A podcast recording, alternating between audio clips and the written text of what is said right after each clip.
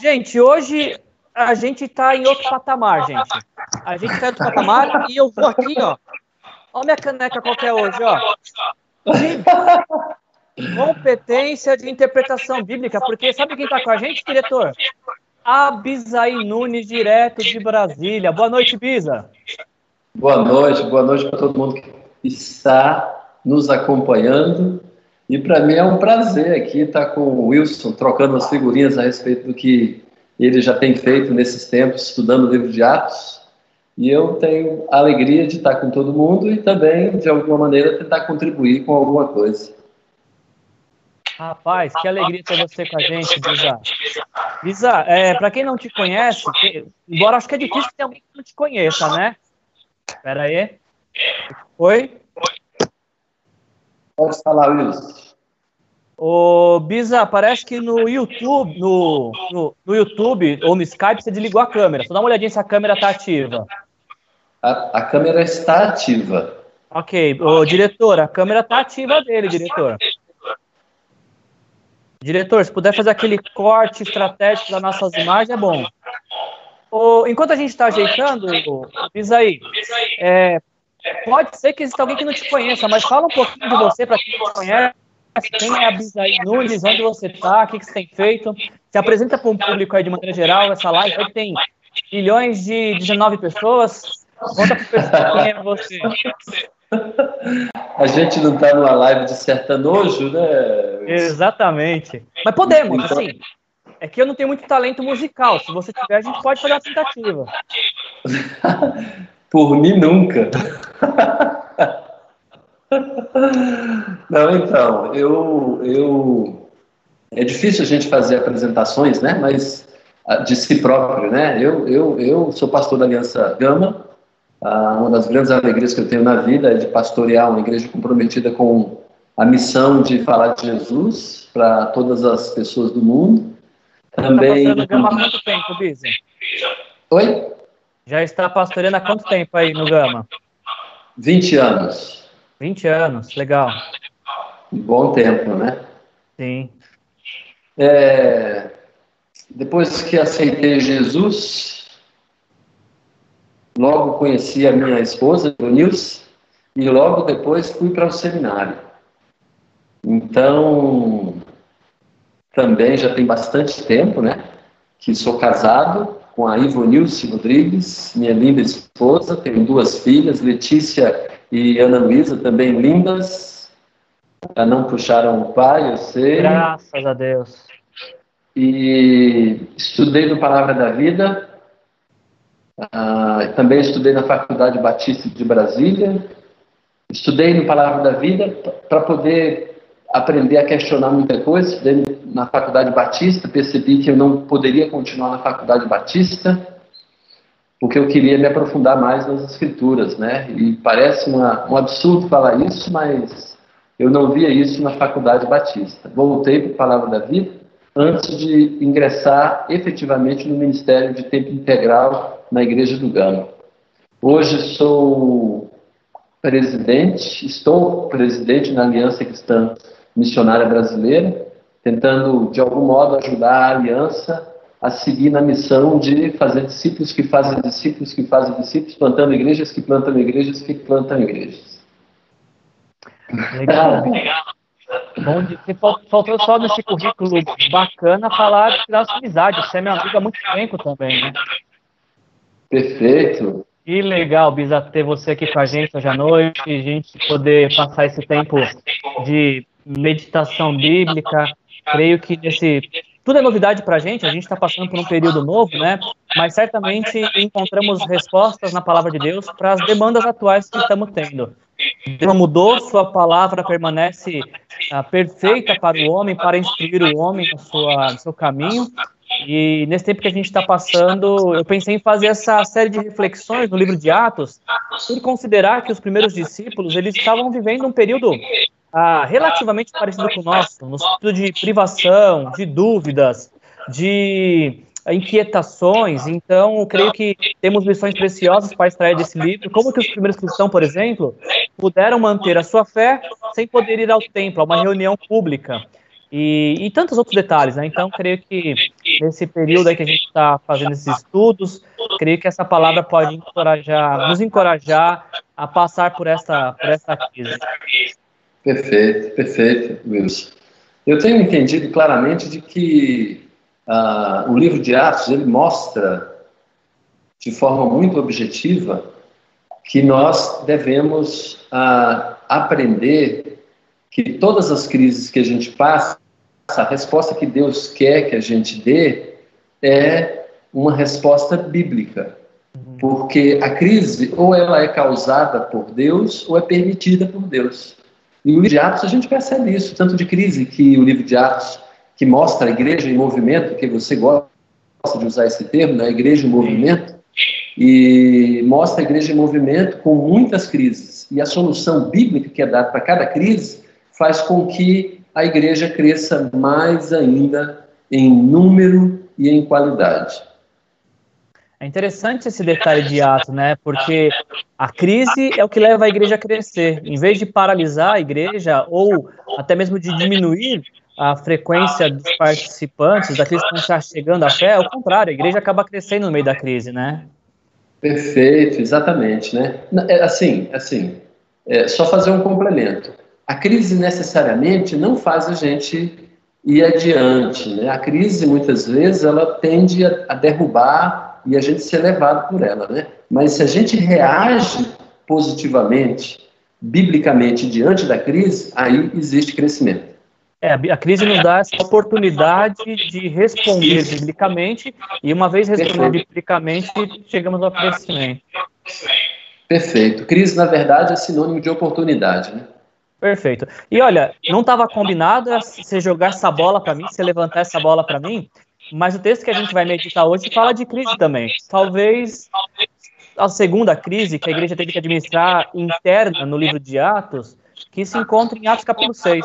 Então, vocês estão nos acompanhando pelo YouTube, a gente vai fazer a projeção do texto, e se você está no Instagram, você me acompanha a leitura. Eu vou ler Atos capítulo 6, versículos de 1 a 7, e eu, eu vou conversar um pouquinho sobre isso, a gente vai meditar nesse texto, e eu tenho dado o título para esse texto de Mantendo o Foco Ajustado. E vamos aprender juntos como que em Atos capítulo 6, os discípulos conseguiram ajustar o foco, apesar das demandas e das crises que surgiram. Então, por favor, me acompanhe na leitura. Atos capítulo 6, vamos ler de versículo 1 até versículo 7. E você que tem nos acompanhado já algumas semanas, lembre disso.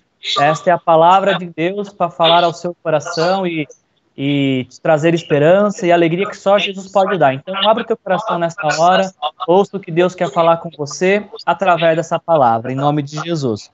Atos capítulo 6, versículo 1 diz o seguinte: Naqueles dias, crescendo o número de discípulos, os judeus de fala grega, entre eles, queixaram-se dos judeus de fala hebraica porque suas viúvas estavam sendo esquecidas na distribuição diária de alimento.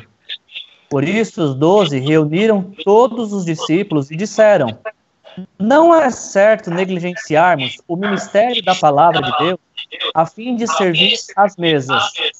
Irmãos, escolho entre vocês sete homens de bom testemunho, cheios do Espírito Santo e de sabedoria. Passaremos a eles essa tarefa e nos dedicaremos à oração e ao ministério da palavra. Versículo 5 então nos diz: Tal proposta agradou a todos. Então escolheram Estevão, homem cheio de fé e do Espírito Santo, além de Filipe, Prócoro, Nicanor, Timon, Pármenas e Nicolau, um convertido ao judaísmo, proveniente da Antioquia. Apresentaram esses homens aos apóstolos, os quais oraram e lhes impuseram as mãos. E o versículo 7, então, finalizando, de Atos 6, diz: Assim, a palavra de Deus se espalhava e crescia rapidamente o número de discípulos em Jerusalém, e também um grande uh, número de sacerdotes obedeciam à fé. Uh, antes da gente meditar no texto, só queria confirmar duas coisas rapidinho. Eu estou recebendo um aviso aqui no, no Instagram que está sem som. o YouTube sem a imagem do, do Bisa e o Instagram tá sem som, é isso? Ah, diretor, tem alguma coisa é, sobre isso? Só um minutinho, gente, pra gente acertar essa parte aqui.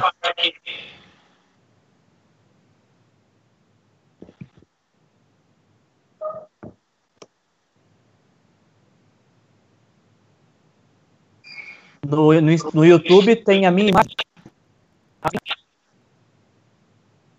Uh, mas aqui no, no, no, no Skype tá aparecendo. Para você aparece minha câmera? Não? Vamos fazer o seguinte, então. Vamos ligar minha câmera rapidinho. Agora, vê se aparece. Nada. Não tá aparecendo, não tá saindo o som? No, no, no YouTube, a gente tá não tá aparecendo na minha câmera, só minha voz. E no Instagram tá ok. Deixa eu desativar a câmera e ligar de novo, então. Só um minutinho, gente, pra gente ficar ao vivo assim mesmo. A gente acaba passando você. Só um minutinho, por favor.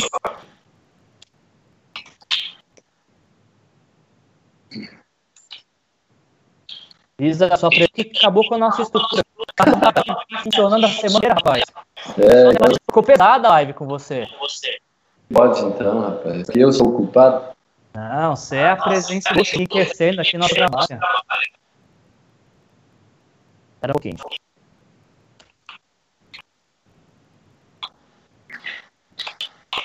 Gente, vamos refazer a coisa aqui que agora eu vou derrubar essa live, vou reiniciar o sistema e falta dois minutinhos.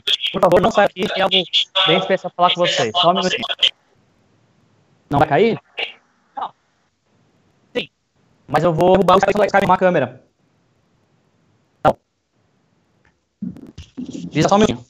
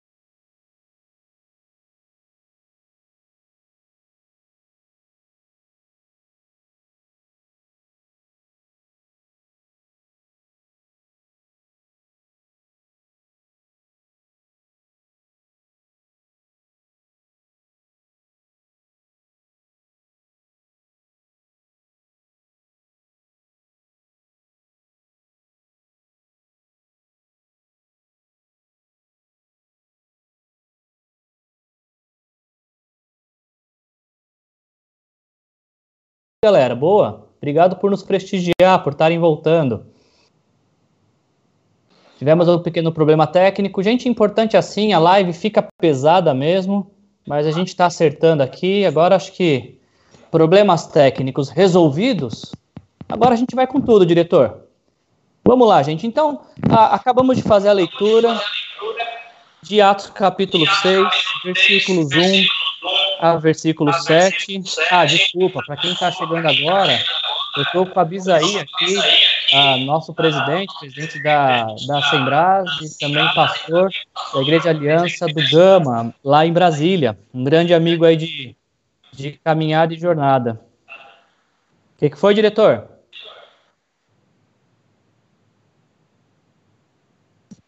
É o do Bisa. Mas vamos que vamos.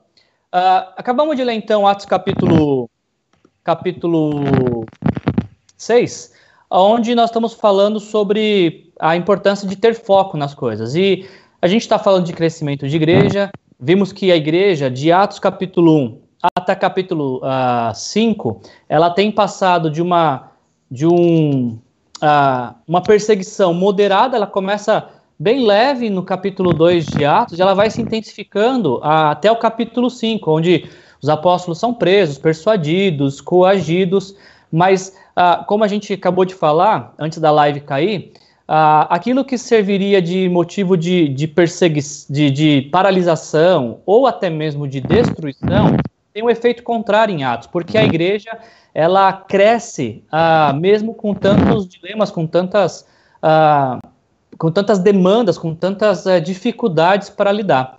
E aí, quando a gente chega em Atos capítulo 6, a gente tem um, um problema que é listado no texto. Uh, nos diz o. o e, não, e, assim, não tem como ser diferente, né? Uh, uma coisa é você pastorear 120 pessoas, como era no começo do livro de Atos. Outra coisa completamente diferente é quando você chega no livro de Atos e tem mais de 8 mil pessoas. E aí, então, obviamente, quanto mais pessoas, as demandas são maiores. Agora, Bisa, uma coisa que eu vejo aqui nos primeiros quatro versículos é que nada mais natural, né? A igreja crescendo, vão surgir novas demandas, vão surgir novos problemas. Mas é uma coisa que eu queria ver com você, Bisa, que me gerou um pouco de, de inquietação nessa leitura. Qual que era o verdadeiro problema? Porque ah, nos aponta o texto que inicia-se uma reclamação porque as viúvas de fala grega estavam sendo esquecidas na distribuição diária de alimento, coisa que não acontecia com as viúvas de fala uh, que falavam é, hebraico. E aí então fiquei pensando, Bisa, qual que é o real problema que aparece aqui nesse primeiro texto, que, nesses primeiros versículos? O que, que você uh, contempla aqui como uh, um problema que surge?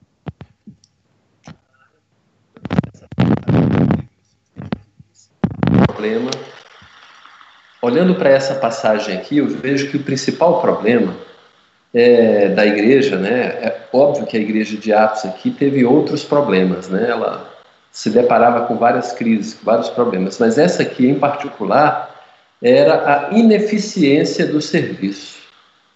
Ok. Então, então ah, o, o, era muito serviço para alguns e nenhum serviço para outros. Uhum. Um problema que está ligado a isso também, que também faz parte do grande problema da ineficiência do serviço, era a tirania do urgente. Tirania do urgente? É, atendia quem estava perto, atendia é, é, quem estava pedindo, atendia Entendi. aquela demanda que os olhos muitas vezes estão enxergando. Outro problema também que eu acho que isso aí é o que mais acontece. Ah, claro, a tirania do urgente também acontece muito no ministério pastoral, na liderança.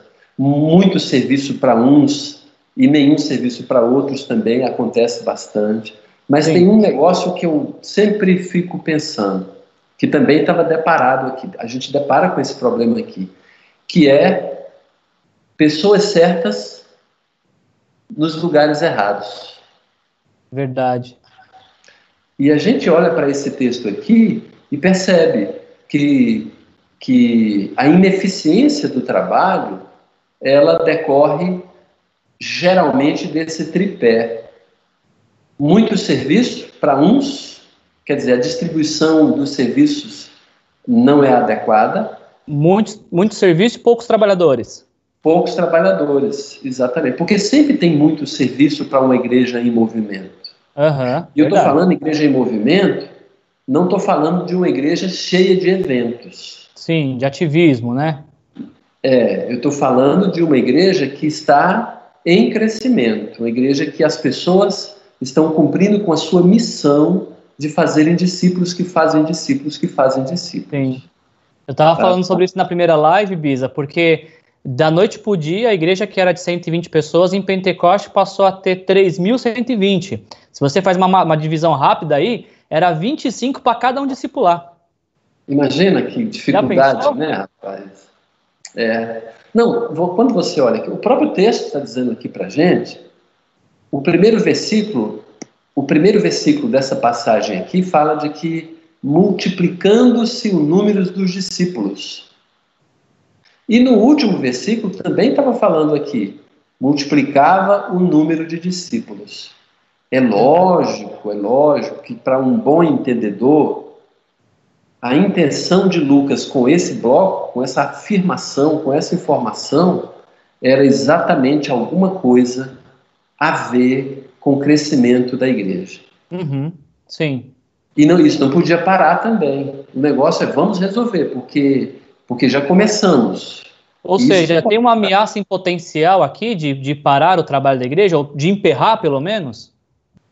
Eu acredito, Wilson, como sempre, sem dúvida nenhuma, e acho que a gente compartilha junto essa mesma crença, de que quando a gente para para resolver problemas internos, a gente fica o resto da nossa vida resolvendo problemas internos. Porque nunca acabam, né? Nunca vai acabar. E a melhor maneira da gente resolver problema interno é você olhar para fora. De que forma? Como que a gente, assim, é, como que a gente pode continuar falando da graça de Jesus para outras pessoas, para os de fora. Sim. O que que os apóstolos, o que que os apóstolos fizeram? Cara, se a gente ficar aqui mantendo os crentes crentes, fazendo o serviço de manutenção, a igreja para nesse tamanho. Uhum. As pessoas, né? As pessoas que deveriam ser alcançadas que Jesus falou do testemunho dele, né, em, até os confins da terra, não teria chegado até nós. Não teria, é não teria chegado no Brasil, muito menos nos confins da terra. Sim, isso que você está falando é muito importante, Bisa. Poxa, me, me, me veio uma, agora uma ideia de que se eles parassem aqui em Atos 6, a igreja não sairia de Jerusalém, né? Ela ficaria o tempo todo ali resolvendo o problema de Jerusalém. Verdade. E a tendência, olha só, a tendência a tendência do ser humano e de qualquer igreja, a gente já sabe também, é focar na manutenção e não na missão. Por isso que igrejas grandes, se você olhar bem, são poucas as igrejas que crescem e continuam crescendo. Sim. Algumas igrejas crescem até 200 e param nos 200, crescem até os 500 e param nos 500, crescem até os mil membros e para nos mil. Por quê? Porque que quanto mais você vai crescendo, a gente pensa assim, mais potencial tem de ir crescendo. Mas ela para, porque em um dado momento a igreja para de olhar para os de fora, de ser uma igreja por de fora e vive a manutenção. Ao invés de ficar olhando, vamos, vamos capacitar para todo mundo ir, fica, na verdade, capacitando as pessoas para ficarem. Sim. Tem aquela velha historinha, né, que eu particularmente gosto muito, do posto salva-vidas, que no início das suas atividades eles ficavam sempre de olho no mar, vendo se teve algum naufrágio, e quando tinham, saíam rapidamente para resgatar. Mas quando resgatavam as pessoas, começavam a cuidar delas, e elas falavam, poxa, mas aqui podia ter um espaço, uma sala de estar, né, para quem já for chegando, já ficou se aconchegando, e aí eles passam tanto tempo pre preparando o posto salva-vidas que eles perdem a vocação de ir ao mar para resgatar as vidas, né? É, e não é diferente com a igreja isso. Agora, uma coisa que me chamou a atenção, uh, Bisa, nesse texto, é que se a gente voltar um pouquinho, em Atos capítulo 4, versículo 34, diz que uh, ninguém tinha necessidade naquela igreja. Porque tem aquela história das vendas, né? Uh, quem podia trazia, vendia suas posses, colocava aos pés dos apóstolos e os apóstolos acabavam administrando. Mas se em Atos capítulo 4, 34, ninguém tinha necessidade de nada, por que, que a gente chega agora em Atos 6 com necessidade? Porque a igreja tinha crescido, mas eu acho que essa observação que você fez, a melhor pessoa para poder dizer, ou pelo menos relacionar essas duas passagens, é você.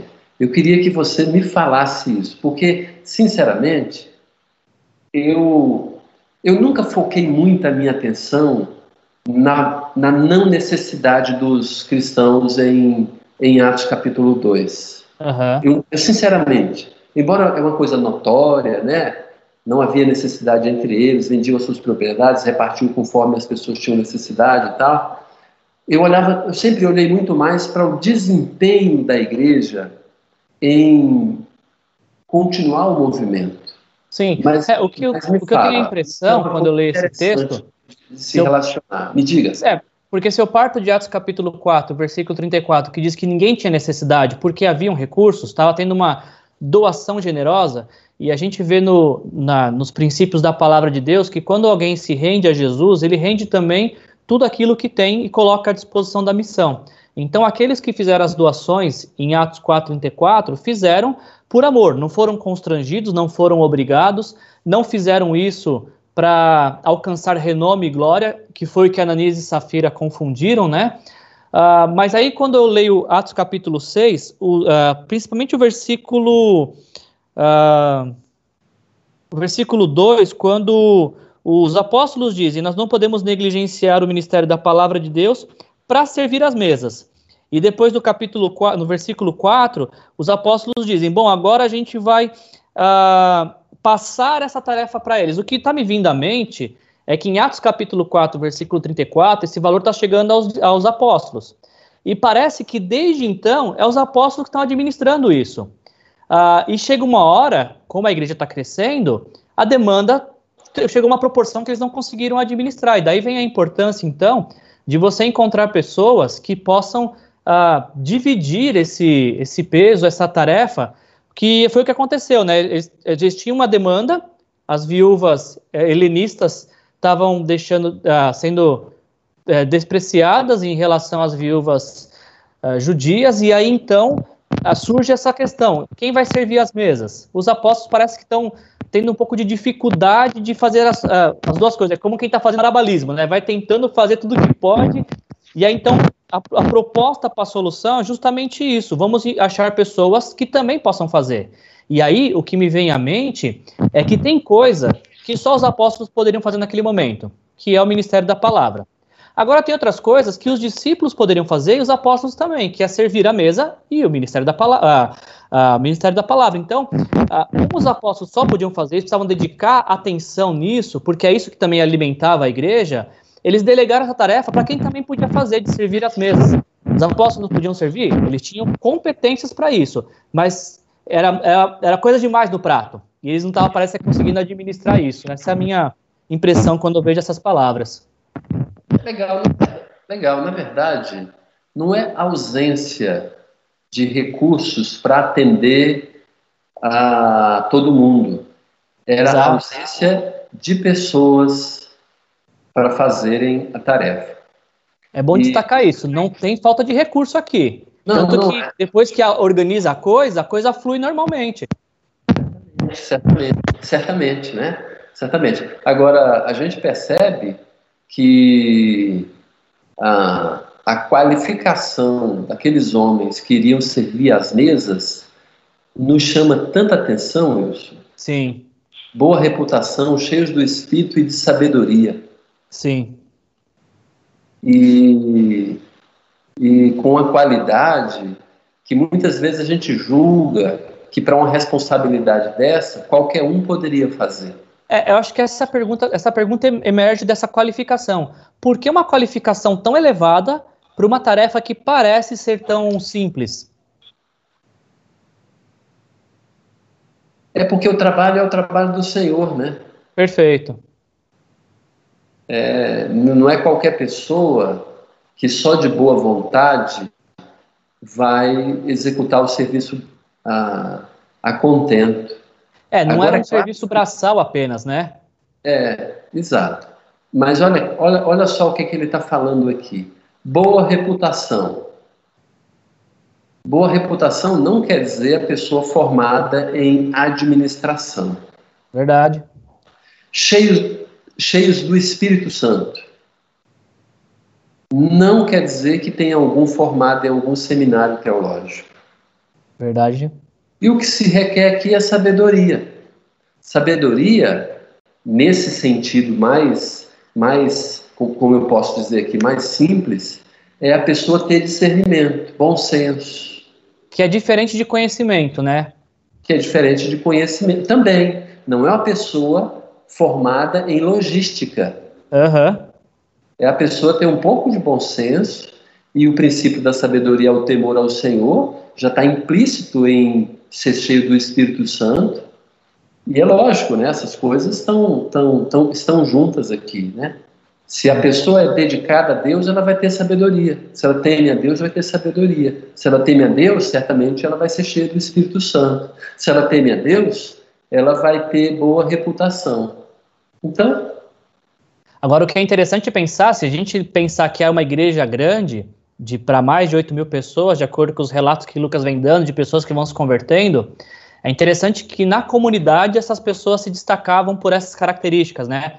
Poderiam ter outros? Talvez, mas esses, de alguma certa maneira, se destacavam porque ah, nos diz o, o versículo 5. Ah, no versículo 3 diz que quem escolheu foi a congregação, não foi os apóstolos, né? Verdade. Verdade. Não foi os apóstolos que escolheu, foi, foi a congregação. Versículo 6 diz: apresentar esses homens aos apóstolos, ou seja, a, a comunidade olhou para esses homens e identificou neles essas características e falou: tá aqui os homens que a gente uh, entende que são estão aptos de acordo com esses critérios para essa, essa tarefa tão nobre. A pergunta que me vem à mente é, é se nós seríamos contados entre estes homens, essas mulheres é, de bom testemunho, cheio de Espírito Santo e de sabedoria para fazer essa tarefa. É, e outra coisa que eu queria te perguntar, Wilson, você vê aqui democracia nessa, nessa escolha, em tudo isso aqui, ou não? Democracia? É. Não me parece ser uma coisa democrática a escolha do, do desses sete homens. Perfeito. Não, não me parece ser uma escolha democrática, porque às vezes escolhas uh, democráticas elas contemplam outras coisas, como por exemplo uh, pessoas que têm uh, carisma, pessoas que são diplomatas, pessoas que de repente vão produzir de forma agradável. Eu vejo mais uma direção de Deus nesse sentido, de, de apontar para esses homens. E o que é interessante, eu fiz uma pesquisa rápida hoje, desses sete homens, apenas Estevão e Filipe voltam a ser citados no livro de Atos. E quando a gente vai avançando no texto do capítulo 6, é, a gente vai falar isso na quarta-feira, Felipe, o, Estevão não está fazendo essa tarefa.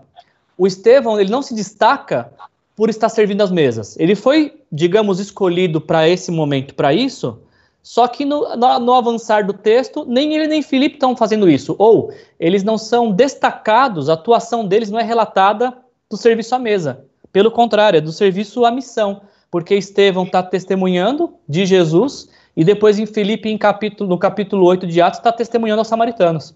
Então não me parece algo democrático, parece algo teocrático, algo totalmente direcionado por Deus. Perfeito. Eu também acho isso. Estou vendo aqui você falando isso aí. Até me ocorreu aqui agora essa ideia de que houve participação de todo mundo, mas não houve necessariamente democracia. Ah, mas aí a gente, pode, a gente pode retroceder um pouquinho no capítulo 4, que diz que da multidão dos que creram, Atos capítulo 4, versículo 32. Uma ah. era a mente e um era o coração. Ou seja, essa era uma igreja que me parece ser uma igreja unida e, consequentemente, uh, unida porque o Espírito Santo assim os mantém unidos. Então, a, a escolha destes, há um consenso, mas há um consenso que, é, que me parece ser proveniente do Espírito Santo, que faz essa igreja uh, ter a mesma mentalidade, a mesma forma de pensar. Todos estão focados no, no mesmo objetivo, que é o avanço do reino de Deus, da proclamação do Evangelho. Perfeito, excelente. Que legal, hein? E quando você vai... fala aí, e quando você fala de que ambos não se destacaram no servir à mesa, mas se destacaram na missão de falar de Jesus. Por quê? Eu acho que era porque o servir à mesa implicava também em falar de Jesus. Sim. Em anunciar a palavra, em, em fazer com que a palavra de Deus crescesse com a informação de que Jesus era o Salvador do mundo. Perfeito. E aí gerou encrenca, né? Isso gera encrenca, porque Estevão logo depois vai para o saco. Ah, sim, é o primeiro, né? Primeiro é, Marte. É. E depois toda a igreja dispersa e Filipe foi junto, disperso também, porque não era apóstolo. Aham. Uhum. Sim. Legal. O que, o que é interessante é que quando a gente começa esse texto, a gente começa ele falando, pelo menos o texto sinaliza, de que ah, surge uma, uma queixa sobre distribuição de alimento. E aí a gente pode até questionar futuramente, em outro momento, se há favoritismo aqui. Por que, que justamente as viúvas gregas foram esquecidas? Mas isso eu acho que não é, não é tema para hoje, porque o que eu queria caminhar para nossa, nossa conclusão é que o texto que começa falando de distribuição de alimento, ele termina falando sobre o crescimento da palavra de Deus. Uh, versículo 7 diz isso: Assim, a palavra de Deus se espalhava. Eu comecei falando, tem um problema de distribuição de alimento. E eu termino falando, a palavra de Deus está se espalhando, uh, crescia rapidamente o número dos discípulos. Ou seja, e aí eu queria ouvir um pouco você, se eu estou caminhando numa boa direção, será que essa solução uh, permitiu que os discípulos de fato dedicassem mais tempo à palavra e aí por conta disso é que o evangelho pôde avançar? Porque versículo 7 diz, começa assim, né? Ou seja, depois que tudo resolveu, a palavra cresceu. Perfeito. Eu, eu, eu, eu acredito piamente nisso, que o servir com a palavra, a partir do papel dos líderes, quer dizer, dar uma solução bíblica para o problema, faz com que a palavra de Deus cresça e, consequentemente, os discípulos são feitos e é, a gente, claro, a gente não precisa ir muito longe para entender exatamente o que a Bíblia nos aponta de que discípulos que faz discípulos que fazem discípulos são aqueles que têm a palavra como como como prioridade. E os apóstolos estão mostrando isso aqui. E, é, e como você leu no, no, no início e aponta aqui agora também, né?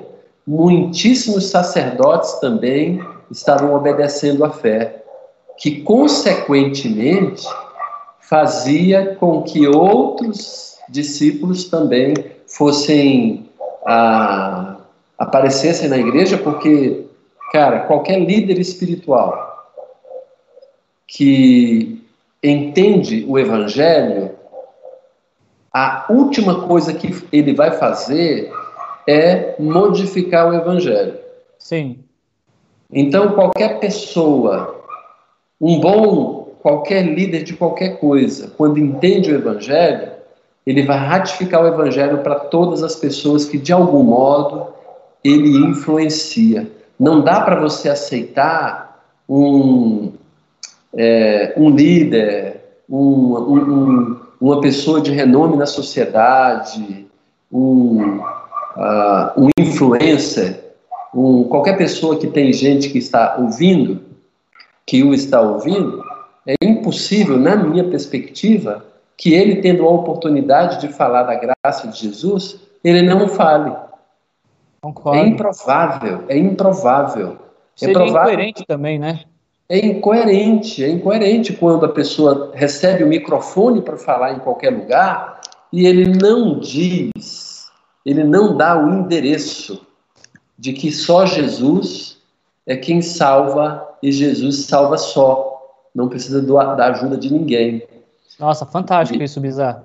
E é exatamente isso que a gente precisa entender. Aqueles caras iam indo e iam fazendo discípulos de Jesus. É, e se a gente pegar.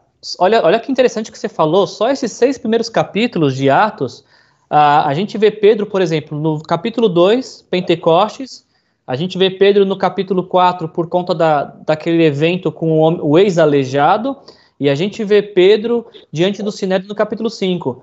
Para Pedro, toda oportunidade é oportunidade para falar de Jesus.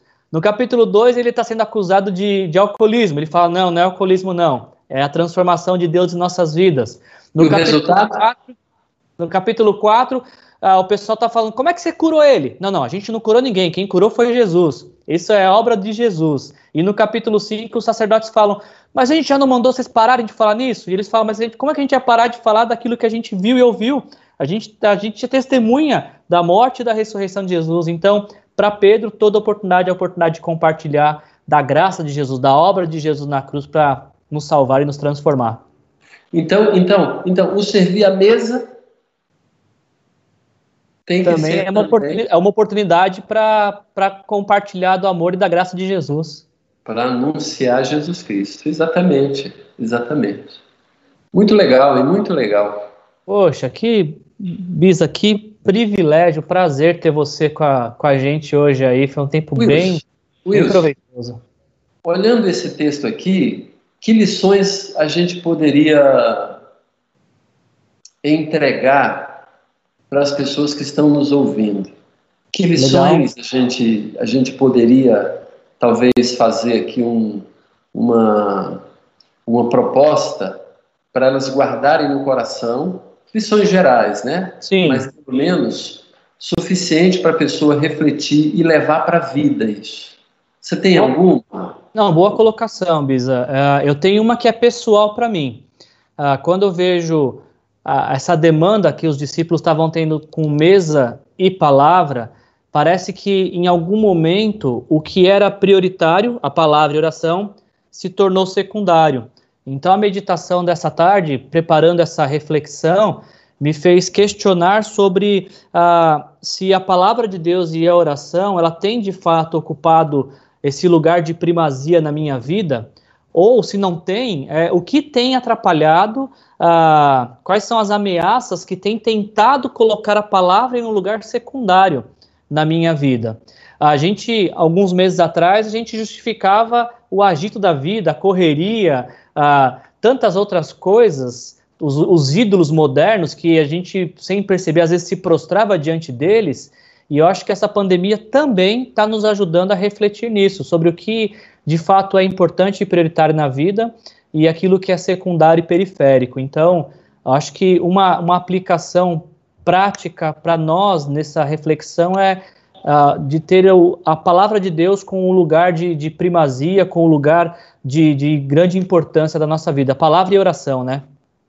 Legal. Então, você está falando, obviamente, né, para todo mundo, porque todo mundo precisa ler a Bíblia e orar, sem dúvida nenhuma. Sim. É...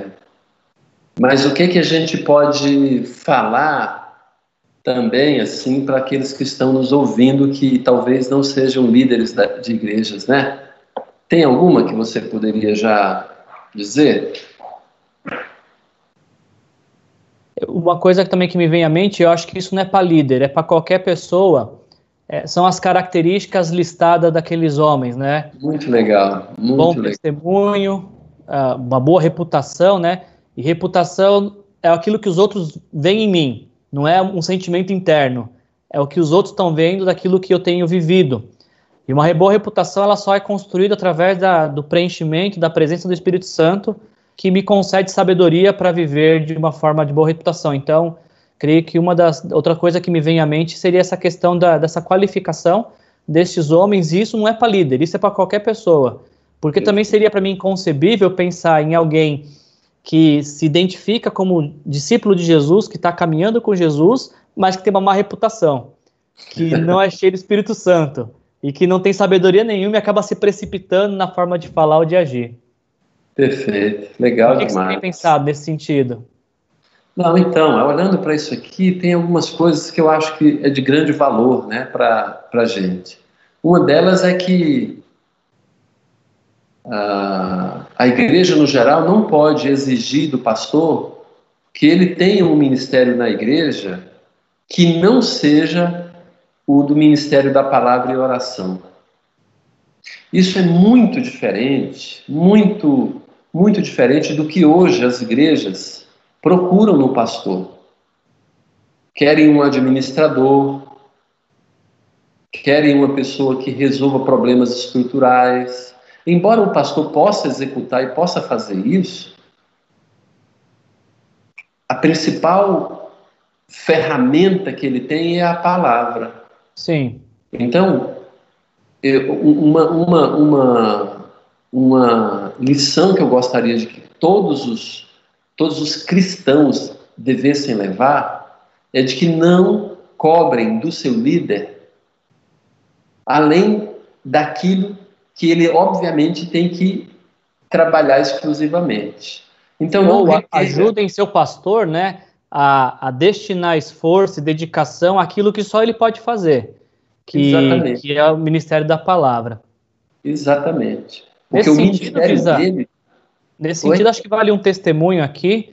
Uh, eu sei que é uma realidade para você e também é uma realidade para mim, então não queria deixar essa oportunidade passar, mas eu dou graças a Deus pela igreja que eu tenho pastoreado. Eu sou pastor auxiliar porque o titular é Jesus dessa igreja, né? Mas eu dou graças a Deus pelas pessoas que ele tem colocado junto comigo, que tem me ajudado a dedicar tempo e, e dedicação à palavra de Deus e realmente faz diferença. Porque as pessoas elas vão ao, a, na celebração dominical, elas não vão lá, a, elas voltam toda semana porque tem a palavra, né? Elas não vão por causa do louvor, elas não vão por conta dos relacionamentos, elas vão por causa da palavra, porque aquela palavra tem poder para transformar a vida, não o poder que sai de quem comunica, mas o poder de quem a inspirou, né? Isso mesmo.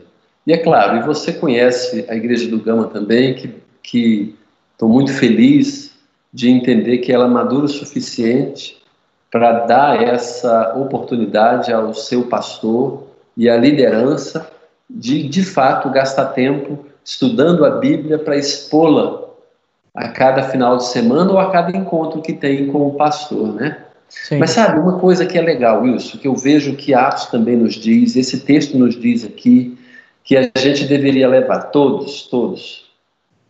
A lição é: cada macaco no seu galho é bíblico. Essa é fantástica. É bíblico isso. Sim. Não é a pessoa só querer, não é só a pessoa desejar, não é só porque a pessoa fala bem, tem que ocupar determinado cargo. Não é só tá. porque a pessoa tem formação em determinada área que ocupa aquele outro cargo. Não. Ele tem que ter as qualificações que Deus quer que ele tenha para aquela função.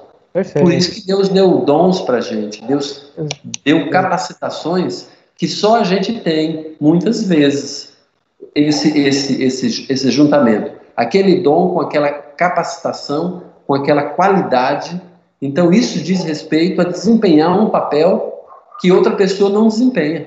Perfeito. E só acrescentando isso que está falando, é interessante que às vezes algumas pessoas elas reclamam de que algo não está fluindo em sua igreja, algo não está andando bem, mas quando poucos estão fazendo muito, não vai andar bem mesmo.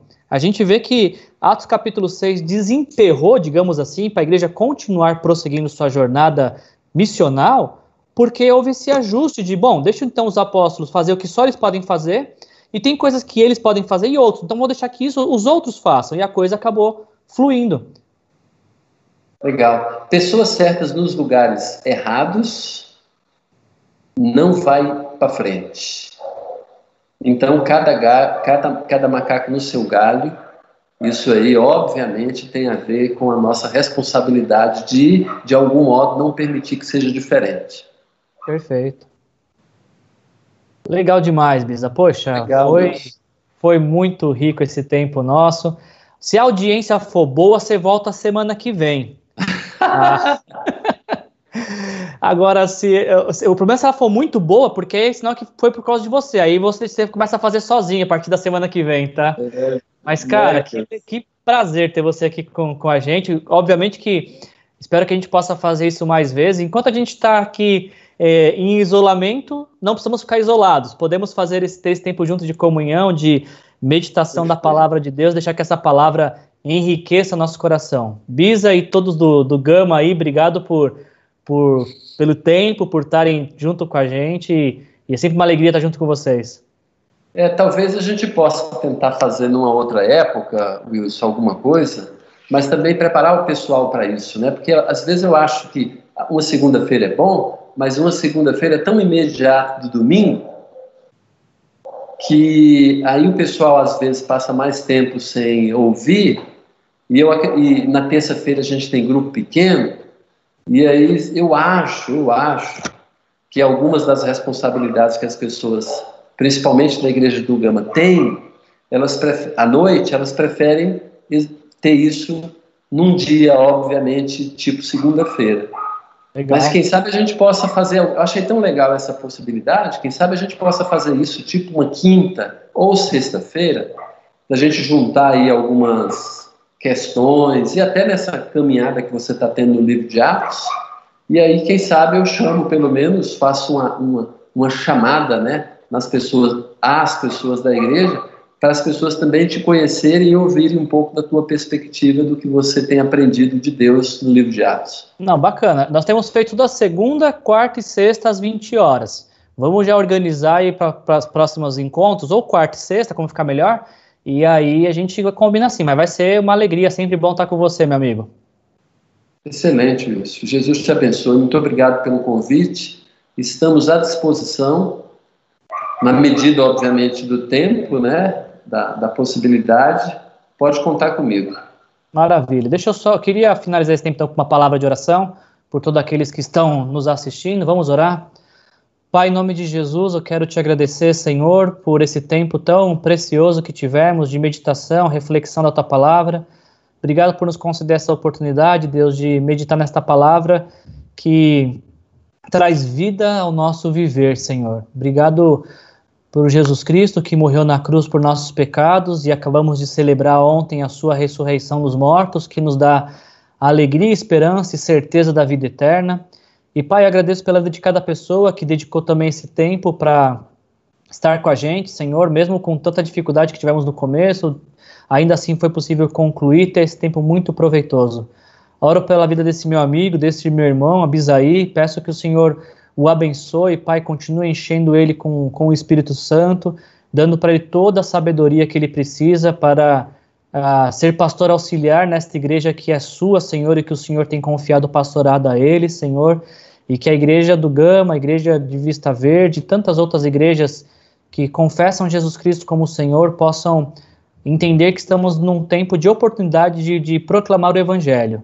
Como nós começamos esse tempo, uh, estamos diante de uma crise, mas quando respondemos à crise com a palavra de Deus, nós crescemos. Então, proporciona-nos, Pai, um tempo de, de meditação profunda na tua palavra para que possamos crescer no meio desta, desta crise, Senhor. Eu oro e te agradeço, em nome de Jesus. Amém.